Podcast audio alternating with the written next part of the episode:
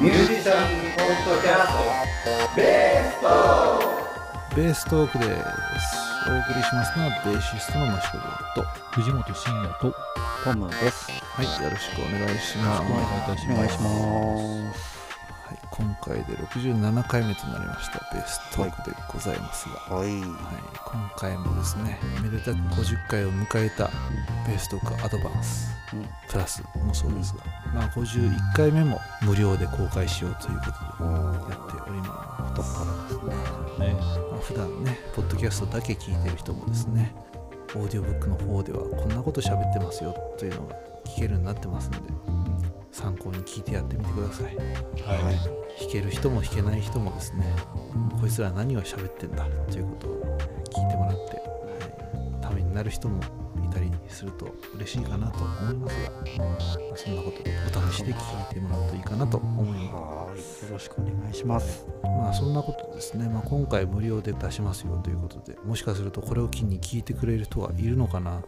思うので改めて皆さんですねどんな3人が喋ってるのかということをですね軽く自己紹介でもしてみます。まあ、本当軽くなんですけどね、まあ、我々は栃木県は宇都宮というところで月に1回ベース会というジャムセッションをやっております。ベース会という名前なんですけどね。ベースの人がたくさん集まってもらうといいかなという感じの集まりをやっておりまして蓋を開けてみると普通のジャムセッションだという感じの集まりになってます。はい。ベースだけでねベース3人集まってベースだけ3人でなんか演奏しようみたいなこともやったりもするので他はピアニストがいたりとかドラマーがいたりとかして、まあ、普通にボーカルも入ったりしてジャムセッションみたいなことやってますので気になった場合はですね第3土曜日昼の2時から6時まで開催してますのでぜひ訪ねてやってみてください。ははい、ということで私がその主催をしてるというか企画をしてるというか、まあ、メインでやってるものでございます。はい、まあ普段はまあエレキも弾きますけどもうほとんどウッドベースの方ですね。ライブとかもほとんど100%に近い感じでウッドベースばっかり弾いております。なのでベース界ではウッドベース担当という感じですね。ウッドベースと言ったりコントラバスと言ったり弦バスと言ったり。名前が違うんだけど同じ楽器ですよって感じですよね。ダブルベースって言い方もしますよね。ジャズで使うのはウッドベースでクラシックで使うのはコントラバスですか？とかって言われるんですけどね。いや一緒なんですよっていう感じです。は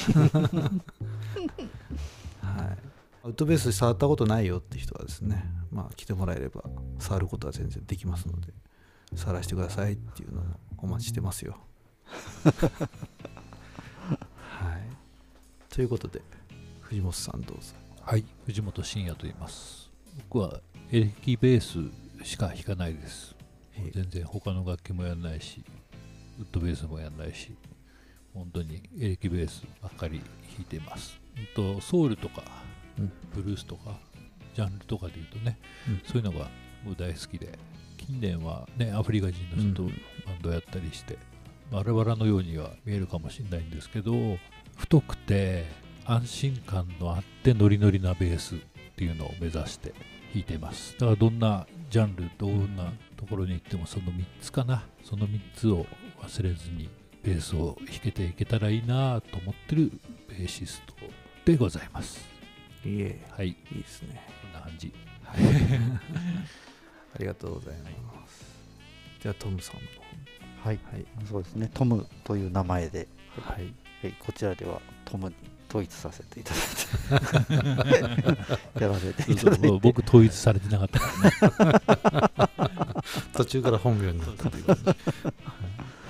もうまあ私はね、あの両先生は、まあ、両先生はね、あのベースでご飯を食べておられるお二方ですけど、あの私はあの。のサラリーマンで、はい、もともとあの益子先生のね、ベースを教わりに行ってた時代が、はいはい。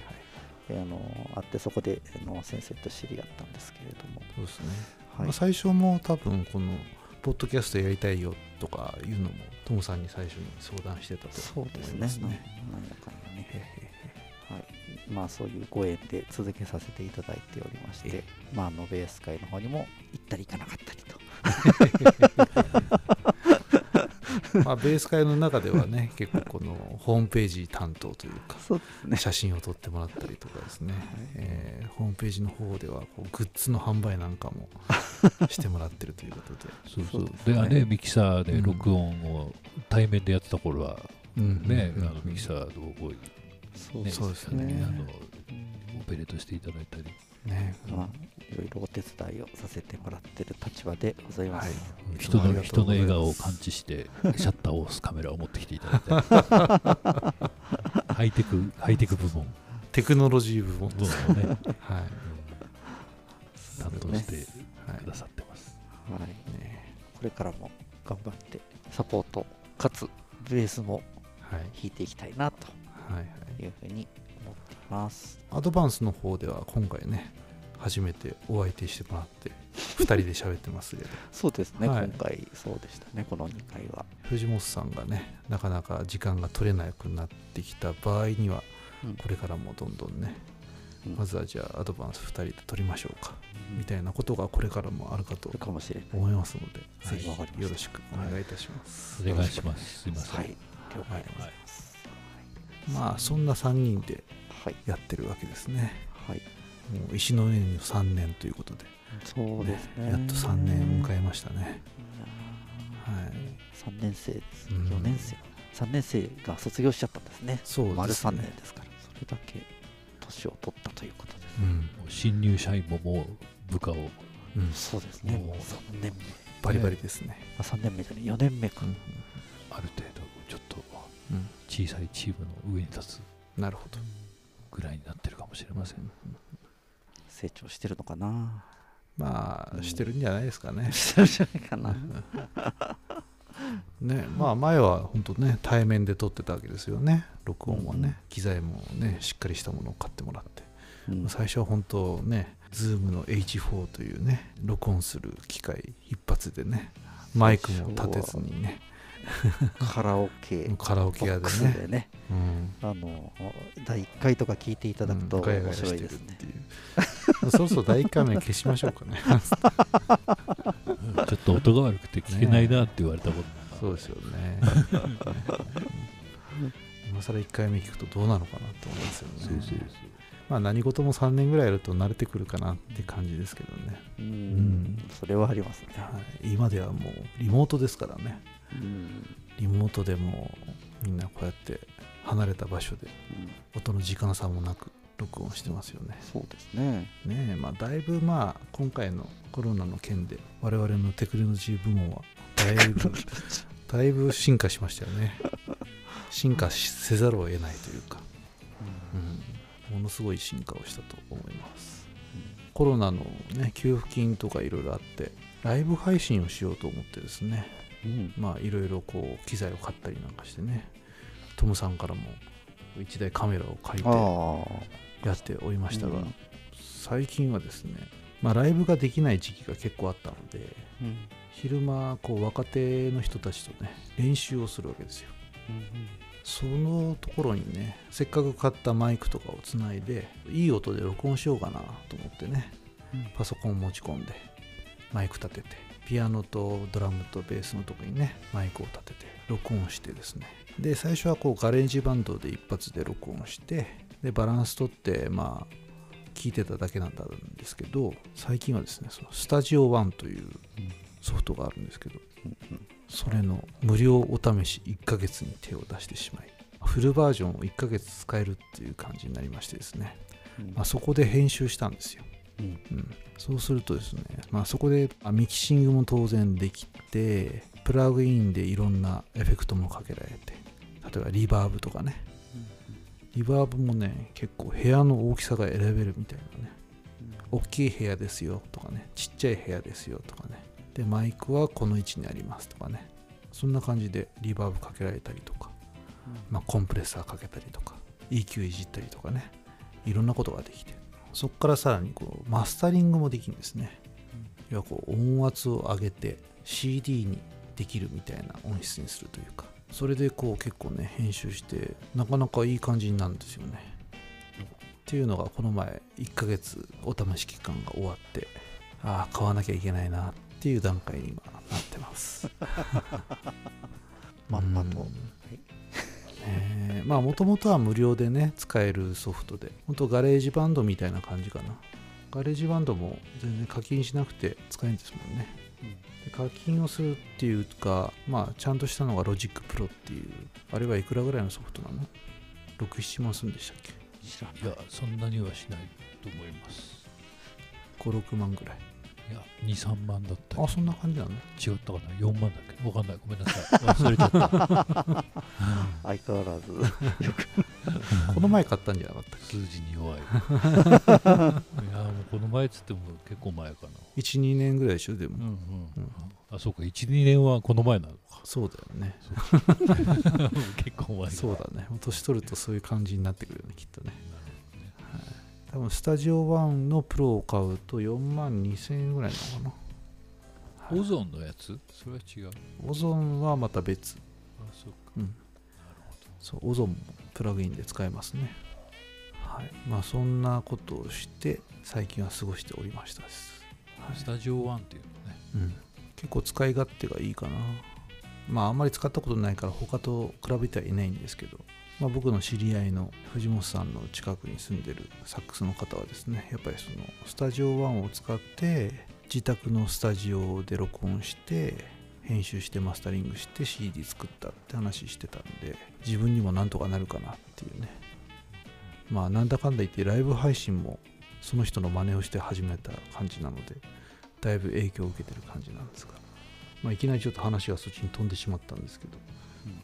スタジオ1っていうとねジャマイカにあるレーベルがねはあ。のねスタジオ1って言うんですけどあ、ジャマイカ、ジャマイカに行った時にねうん。スタジオ1のうんレコードが欲しくてうん。スタジオ1スタジオ1って言ったけど全然通じなくてうん。スタディオは？ああそうやって言うのか。スなるほどタディオはスタジオは？っていうどうでもいいことを今思い出しました。スカスカとか？のレベルなんですけど、へえすごいね。それジャマイカに行ったことある人じゃないと分かんない あスタジオ1ね。ジャマイカのレーベルねっていう人なかなかいないよね、ジャマうん、そうマーカス・ミラーが昔ジャマイカボーイズっていうのをやってたの知ってる、あのね絵のやつでね。そうそうそうそう。23枚出したのか。23枚出たね。ななんでジャマイカボーイズなんだメンバーがジャマイカの人だったんじゃない？よくわかんないけど。そのまんまですそのまんまですね。なにわ男子みたいな。おお最最近のジャニーズみたいな。感じ殿様キングスとかね。誰も知らないんですよ。う んね、口に出して言いたい名前みたいな感じになっちゃいましたまあそんなこんなんでですね。これはベーストークという番組なんですが、まあ普段はこういうねバカバカしい話を したりとかあまりまあベースに関係ないような話をしたりとかですね。まあ関係あると言ってもこんな曲聴いてるよとかねこんなベースのグッズがありますとかねこんなんでお手入れするといいですよとかね、まあそんな話を最近はちょっとしようとしつつネタが切れてきたかなって感じですけど。すぐ23回でまた戻ったね。ちゃんとネタを考えとかなきゃいけないね。と思うんですけどね。なかなか新製品つってもね新しいベース出たたんびに変えるわけじゃないんでね。なかなかそういう話もできませんが、はい。まあ、ベーストークプラスという番組とベーストークアドバンスという番組では、まあ、しっかりベースをね手に取って弾いてるわけですねでそれの解説なんかをしております。で今回はジャコのチキンのベースラインを解説しているということですね。前回今回と、まあ、2回分が、まあ、無料で開放して聞けるので、はい。はい、どんなことやってるかなというのをぜひ聞いてもらってですね、うん。みんなでジャコのコピーをしようじゃないかという感じになってます、最近はなんかジョーさんは何のコピーしてるんですか？うん、自分でね自分のね。何のコピーをしてる？やっぱポール・チェンバースが好きなので。ポール・チェンバースのコピーを結構その譜面にしたのがたくさんあるんですけど譜面にしただけで結構ねコピーしてないというか弾いてないんだよねああ耳コピーして、そうそう耳コピして譜面にはしたんだけどそれを実際弾く練習をしてなかったりするので、うん。あるあるだね。あるあるですね。もうそれを引っ張り出して弾いてますって感じかな。えーなんていう曲やってるんですか、い。ろいろですね。うん。まあブルースもそうだしシージャンブルースっていうねえーレッドガーランドのトリオでやってるやつのコピーなんかは結構しましてそういうのとか「Dear Old Stockholm」とかね「えー If I Were a Bell」とかね「You Be So Nice」とかね。ベースオントップベうんうんースオントップ、うんうん。そうねベースオントップに入ってるやつかな。今ね。やっぱコピーしてね譜面だけ書いてもね身についてないと全然ダメなので頭にぶち込まないといけないわけですよね。やっぱアドリブのフレーズなので見ながら弾いても弾けても何の意味もないというか,、うん、だ目の前に譜面がなくてこういうプレーをしてたなってのがもう頭の中に入っててそれをニュアンスまでこう真似るようにコピーしてっていうのをやりたいなと思いつつ今はそういう練習を改めてしております。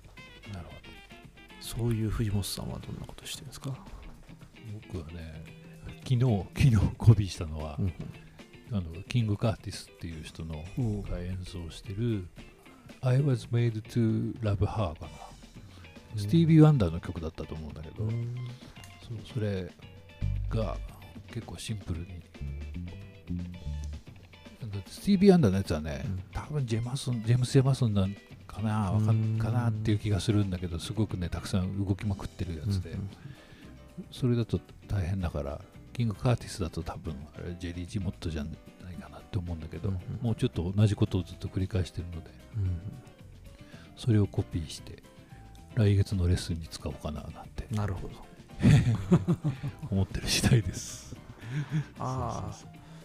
生徒にそういうのを弾かせるんですね。うん、弾かせちゃおう。おすごいね。うん。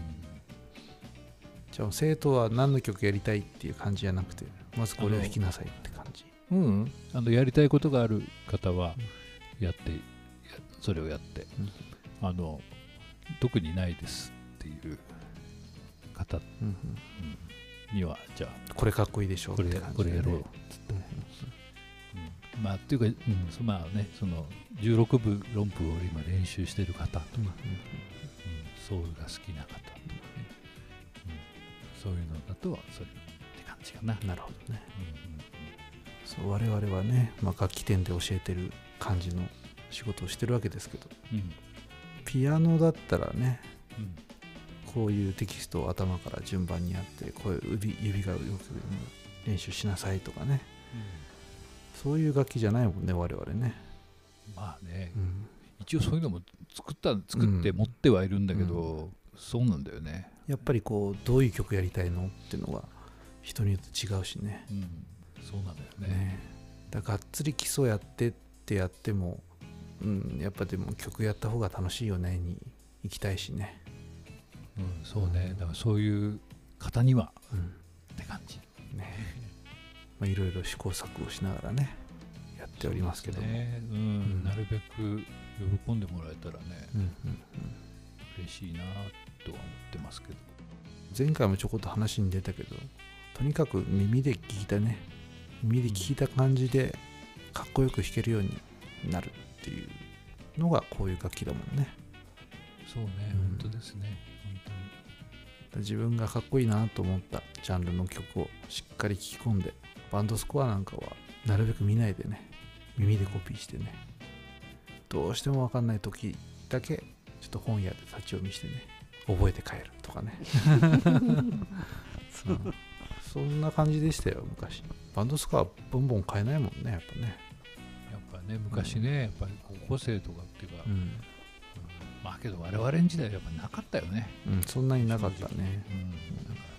そうあのね、まあ、耳コピっつっても全然ジャンル違うんですけどあのスーパーマリオがやりたくて、ってやつね。らうん。これが結構難しいじゃない？メロディーが、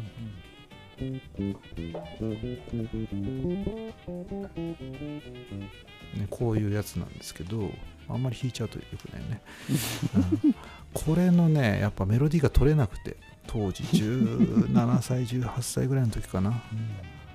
であのやっぱ耳コピーをする時にやっぱ我々このねファミコン世代じゃないですか。ね割とね。ファミコンの音楽を割とコピーしてたんですよ。ドラクエとかね。ドラクエとかマリオとか。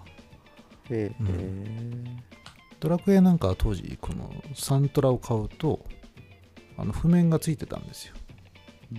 お城のテーマとかね。へえあの街の音楽とかね。だってもうファミコンの音楽ってもうね単音で多分3つぐらいしかパートなかったよね、ううん。ん、それは3つのパートが全部譜面になっていてで譜面が読めれば弾けるっていう状態だったので割と友達と一緒に弾いたりしてましたね、うん。でねマリオがどうしてもなくてで耳で撮るんだけど音符が難しくてでそれが楽器屋にね多分ピアノかなんかの譜面があったのかな。でそれで自分の分かんないとこよく見てですねうんつって覚えて帰って忘れちゃうとかね。そういうことがいっぱいありましたね、うん。普通の曲だけじゃなくてそういうねメロディー取る練習みたいなのよくしてたかなと思いますよね、うん。参考になれば真似してみてすごいですね今のでもあれですね、うん。もう最新のゲームミュージックになっちゃうともうほとんど普通の演奏と変わんないから、ね。なかなかそれはそれでちょっとコピーが難しいというう、んうんファミコンぐらいの感じがね一番音も聞き取りやすいしね。すごいですよね、あの3音で、ね、あのオーケストレーションの。ななんかのテレビ番組かうん。なんかで見ましたけど、うんなんかこうドラクエの1とかってそのものすごくデータを圧ね圧縮したいので実は使ってない文字があるとかね、ああるらしいですよね。ね。うん、へえ3文字ぐらいなんか使ってない文字があるらしいよ。みたいな話とか。もう目いっぱい容量使ってねやってたんでしょうねきっとね時代によっていろいろありますけどね。今のドラえもんも違うんだよねきっとね。サザエさんは一緒ですか？曲？曲うん。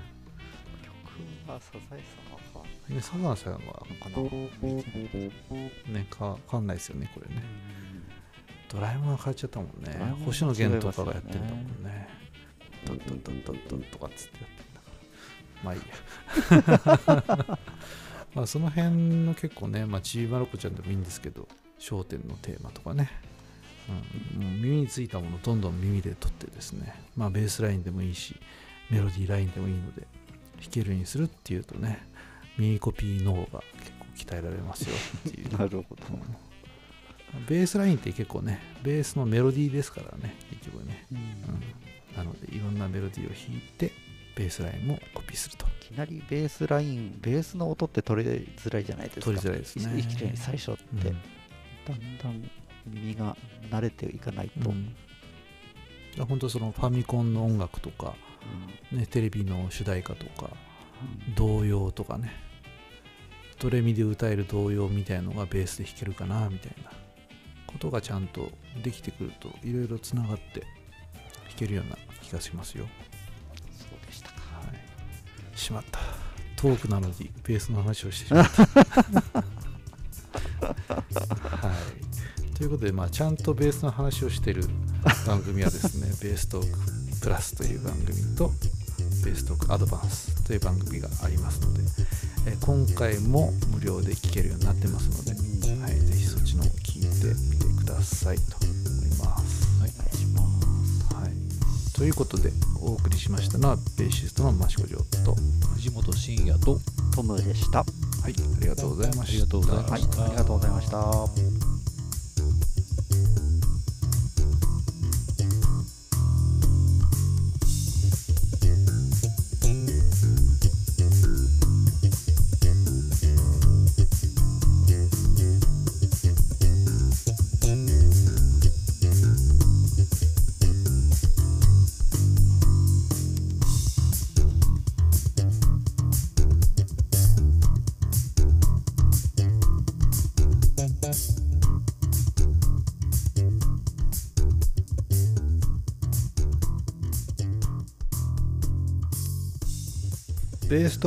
プラスです。引き続きお送りしますのはベーシストの益子城と。藤本慎也と。トムです。はいよろしくお願いします。おお願いします。はい今回も引き続きまして無料開放版のベーストークアドバンス。ジャコ・パストリアスの演奏で有名なザ・チキンのベースラインの解説をしております、はいまあ、前回も無料で聴けるようになってますんでね、まあ、そっちの方は導入編というかえー16分音符がちゃんと弾けるようになりたいなということをですね詳しく解説してますのでそれをクリアしたらこっちを聴いてみてくださいね。という感じになってます。ほうほう。ジャムセッションで使われることが多いというかエレキベースで参加するとじゃあチキンやろうかねみたいな感じのことが結構多いですよね、えーまあコード進行を知っててね一つのパターンが弾ければ、まあ、ジャムセッションではまず弾けるんですがジャコが弾いてるのは結構もうものすごい16分音符をたくさん弾いてですねものすごいかっこいいことを弾いてるわけですね、まあ、そういうニュアンスを少しでも弾けるようになるきっかけに今回なればいいかなということでね2コーラス分ぐらい解説してますので、まあ、それ以降はですね市販されてるスコアとかを見つつどんどん独自のジャココピーの道へ歩んでもらいたいなと思う第一歩になればと思っております、うん。はい、このミュートの音をねジャコはよく使うわけですね。このミュートの音ってなかなか普通の曲やってると使わないですよねそんなに。僕ね、うん。結構使うのよね、我々やってるようなうん。ソウルファンク系とかジャズとかねうん。フュージョンとかだと結構使うのかなと思うんですけど、うん。いわゆるポップスとかロックとかねになってくると割と見かけないよね。譜面で言うとこうバッテンが書いてあるやつなんですけどね。あいわゆるカラピックっていうんですか？うん。カラピックって言い方も古いよね きっとね。年がバレてしまうというか、ね、普通に弾くと実音がこれですね。カラピックは音が鳴らないというかリズムだけ出るっていうのがカラピックとなります。まあギターとかのねアコギとかでね弾き語りをするとみたいなパターンでねコード進行変えてみたいな感じでやりましたよね。昔ね。今そういうのも曲が難しいからなかなか違うのかな最近は、えーエレキベースで言うとこれを指弾きで実音を鳴らしたりカラピックの音を鳴らしたりしてこうリズミックに弾くわけですね。それがこうジャコのチキンの中ではものすごくたくさん使われていて、まあ、多分普通の曲では見かけないぐらいかっこいいというかかっこいいよね、うんかっこいいですね、うんこよく弾けてるんですよね。別の言語を喋ってるような世界観かな、まあ普段からフュージョンとかジャズとかあんま聞いてないと結構カルチャーショックを受けるのではないかと思いますが。で16分音符をたくさん弾きながらこのミュートの音を交えながら自由自在に高いとこ行ったりとかたくさん音入れたりとかコード弾きみたいにしたりとかしてこの曲ができてるわけですね。もう全編通して、まあ、コード進行は決まってるんだけどベースラインはもうアドリブで自由に弾いてるよって感じのそういうものが詰まった曲なのでぜひそれに触れてですねまあ聴いてもらって弾く参考になればいいかなと思いますね。なかなかね難しいというかなんというか、うんはい。そうですね、ん。なんか、うん30年前って話をしましたけど30年前ぐらいにジャムセッションというかね、まあ、当時は大学のジャズ研にお邪魔してベースを弾いたりしてましたけど、まあそういうとこで初めて知って聴けって言われたのかこれを弾けと言われたのかまあまちまちですけど、うん、そこでチキンを初めてやった気がしますね。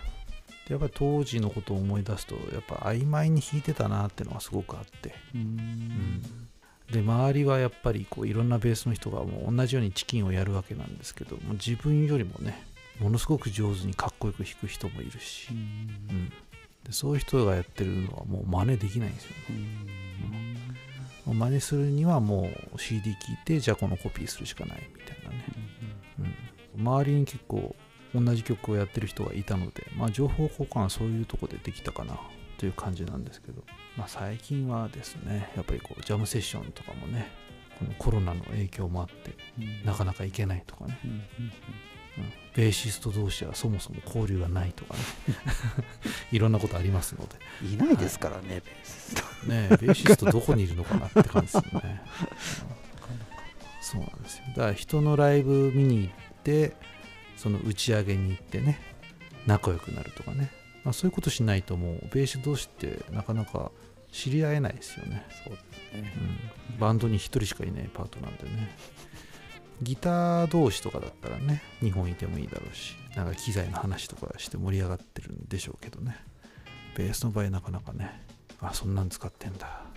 影から見たりとかしてね。うん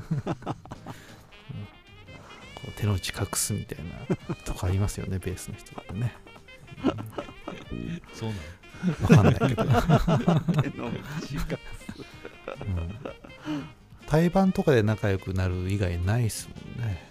だからこう誰かライブやってるってとこに見に行って喋りかけるとか打ち上げで喋るとか。そうしないとベース同士って知り合えないもんねきっとね、まあ、ジャムセッション行って知り合うとかはあると思いますけど。まあ何が言いたいかというとですね。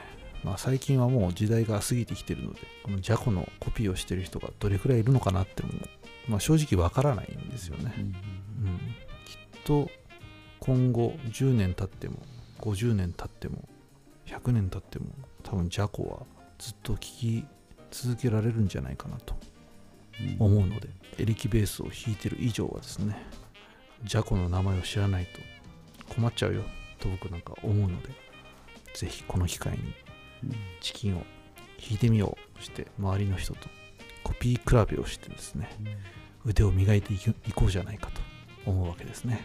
はわかりました。い、はい、ぜひその そのようにしてください。わかりました。お願いいたします。わかりました。はい。まあ、今回はですね、えー前回に引き続き51回のベーストークアドバンスも無料で聴けるようになってますので、いやいやいやいぜひ寝てしまうということで 有名ですが、まあ手元にしっかりですねベースを持ちながらですね絵がない分ですね耳だけの情報でですねしっかり聞いてですね何をやってるかっていうのをよーくこう集中して聞いてもらって弾けるように。まあそうすると結構ねためになると思いますよ。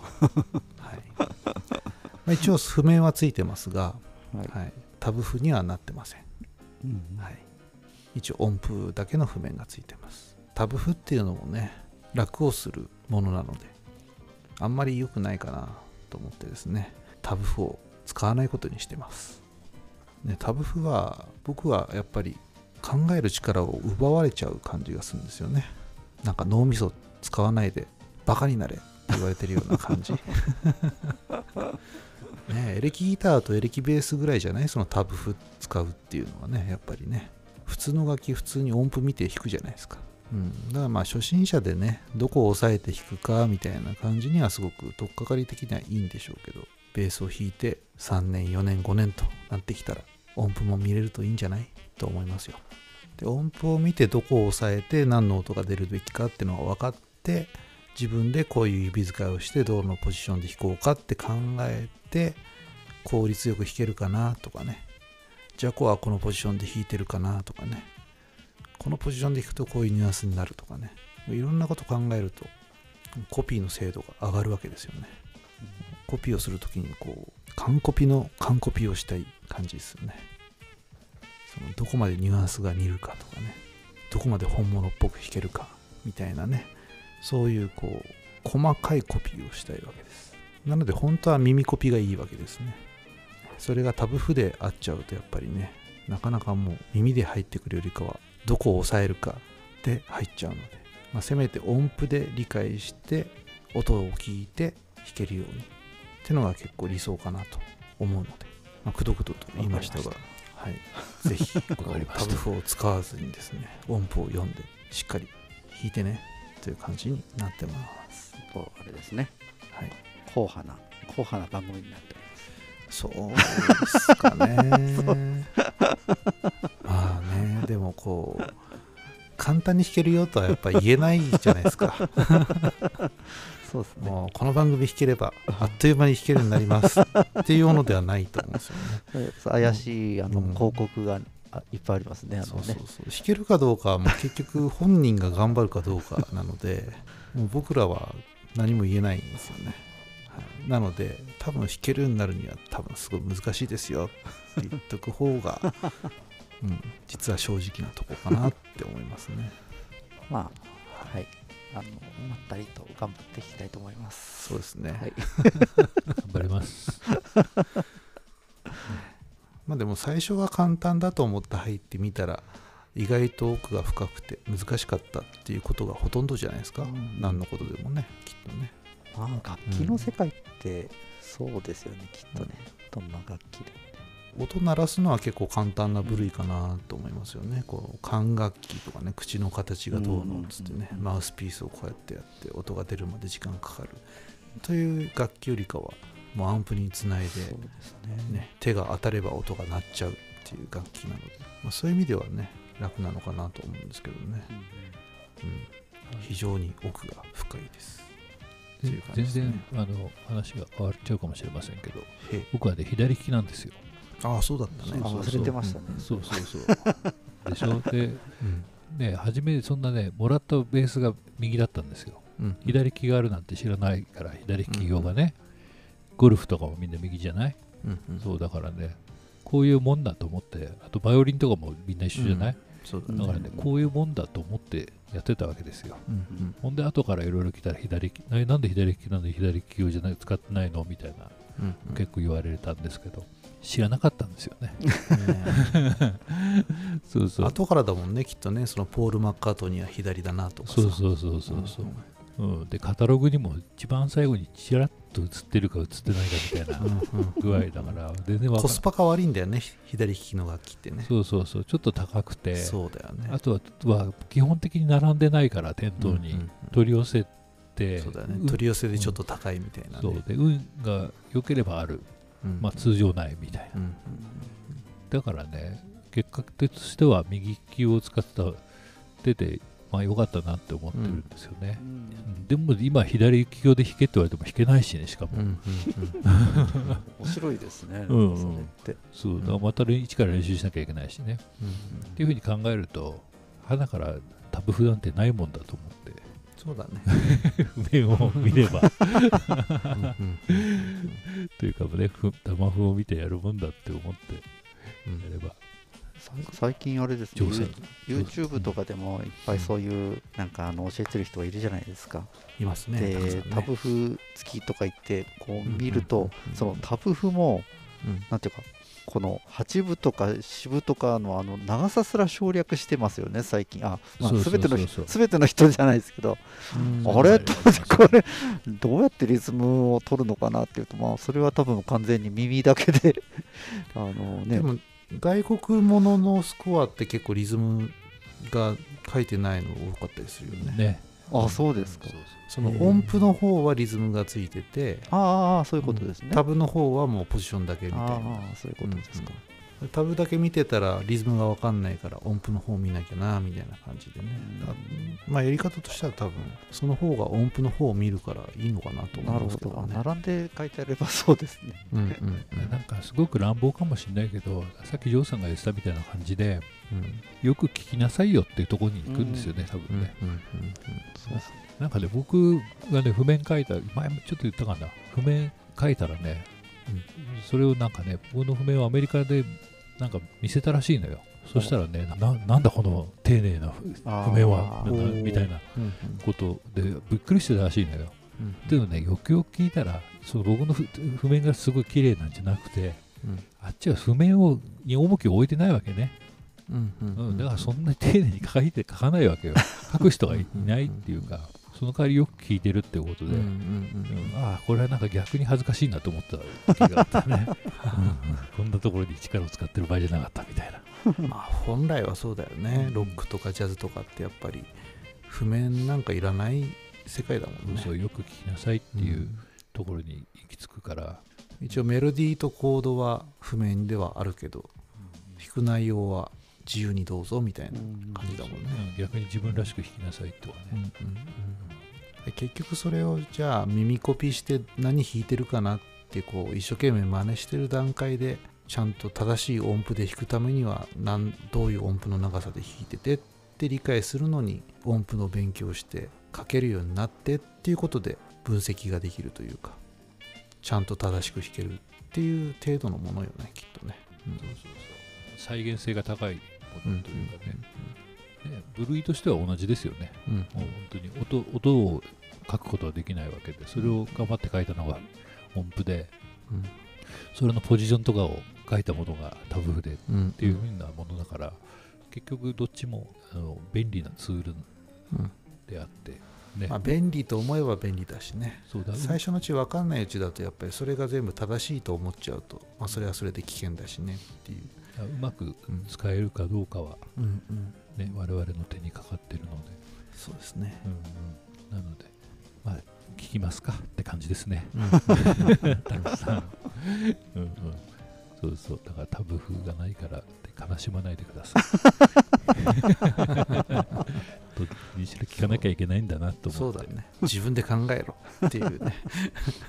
ことにしておきましょうねあとねこの年になってね便利だなって思うのはねうん。タブ譜はねもう見えない、もうね8だか6だか9だかねうん。0だかねもうねもう見えない本当に。もうねハイポジションになったらもう12とか15とか16とかさわけわかんないもんね。ね見えない。けど音符だとね大体なこれぐらいこんな感じだろうなって高いとか低いとかわかるからね。そうそうそうそう。あ次はいさっきより低いとこだなとかっていうのがわかるから。